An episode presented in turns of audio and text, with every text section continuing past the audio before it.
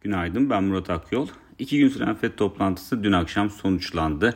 E, piyasa beklentisi FED'in faiz oranlarında herhangi bir değişiklik yapmayacağı yönündeydi. Beklendiği gibi politika faizinde herhangi bir değişiklik görmedik. Fakat FED bu toplantıda aynı zamanda projeksiyonlarını da açıkladı.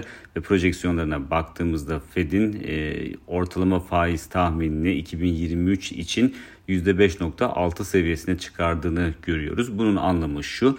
25 bas puanlık faiz arttırımları yapılacağı varsayımı altında yılın geri kalanında 2 faiz arttırımı daha göreceğimiz anlamına geliyor. Piyasada fiyatlanmayan bir durumdu bu. Dolayısıyla bu da e, risk iştahının e, belirgin şekilde karar sonrasında daralmasına neden oldu. ABD borsalarının e, belirgin şekilde eksiye dönmesi dikkat çekti.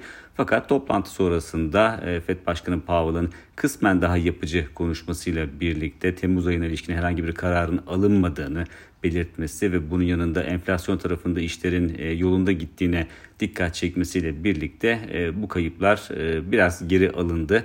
Bunu gördük toplantı sonrasında. FED sonrasında bugün ECB toplantısını takip edeceğiz.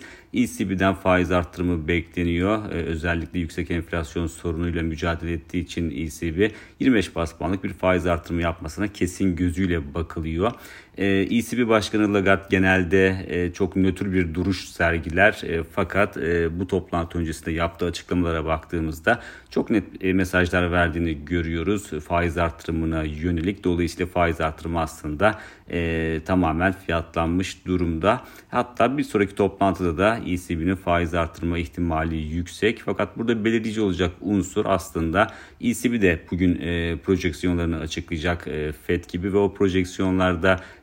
enflasyon tahmini ve büyüme tahmininin nasıl seyrettiği oldukça önemli olacaktır.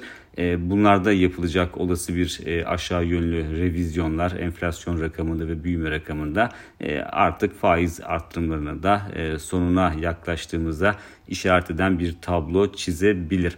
İçeriye döndüğümüzde ise içeride dün Cumhurbaşkanı Erdoğan'ın yaptığı açıklamalar önemliydi. Merkez Bankası'nın gelecek haftaki toplantısında kuvvetli adımlar atabileceğine yönelik bir beklenti yarattı Cumhurbaşkanı yaptığı açıklamalar. Dolayısıyla bu da TL'nin günü göreceli olarak daha iyimser sayılabilecek bir zeminde tamamlamasını sağladı.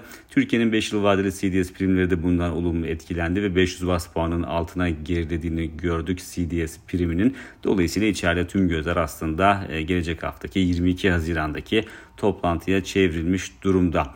E, tabii e, Cumhurbaşkanı Erdoğan'ın Merkez Bankası'nın atacağı adımları kabullendiklerini belirtmesi özellikle Borsa İstanbul'da bankacılık sektöründe güçlü bir karşılık buldu ve bankacılık endeksinin gün içinde %5'i bulan değer kazanımına ulaştığını gördük. Fakat kazanımlarının tamamını koruyamadı. Yine de günü %2'lik e, e, kazanımla kapatmayı başardı bankacılık endeksi. Fakat bu iyimserliğin genele yayılmadığını gördük Borsa İstanbul tarafında. E, sanayi endeksi zayıf kaldı. Dolayısıyla endekste günü eksi bölgede kapattı. Teknik açıdan baktığımızda bir süredir dikkat çektiğimiz e, görüşümüz çok fazla değişmiş değil. E, yukarıda 5700 puan seviyesi önemli bir direnç noktasıydı. Üzeri test edildi fakat aşılamadı. Oradan bir geri dönüş e, başladı ve aşağıda ilk destek noktamız 5500 puan seviyesiydi. Bu seviyenin de altında artık kapanışlar yapmaya başladık ki bu da kısa vadeli görünümü bozan bir zemin yaratıyor. Dolayısıyla bundan sonraki günlerde 5500'den e, ne kadar uzaklaşacağımız ya da 5500'ün üzerine tekrar atıp atamayacağımız e, oldukça önemli olacaktır.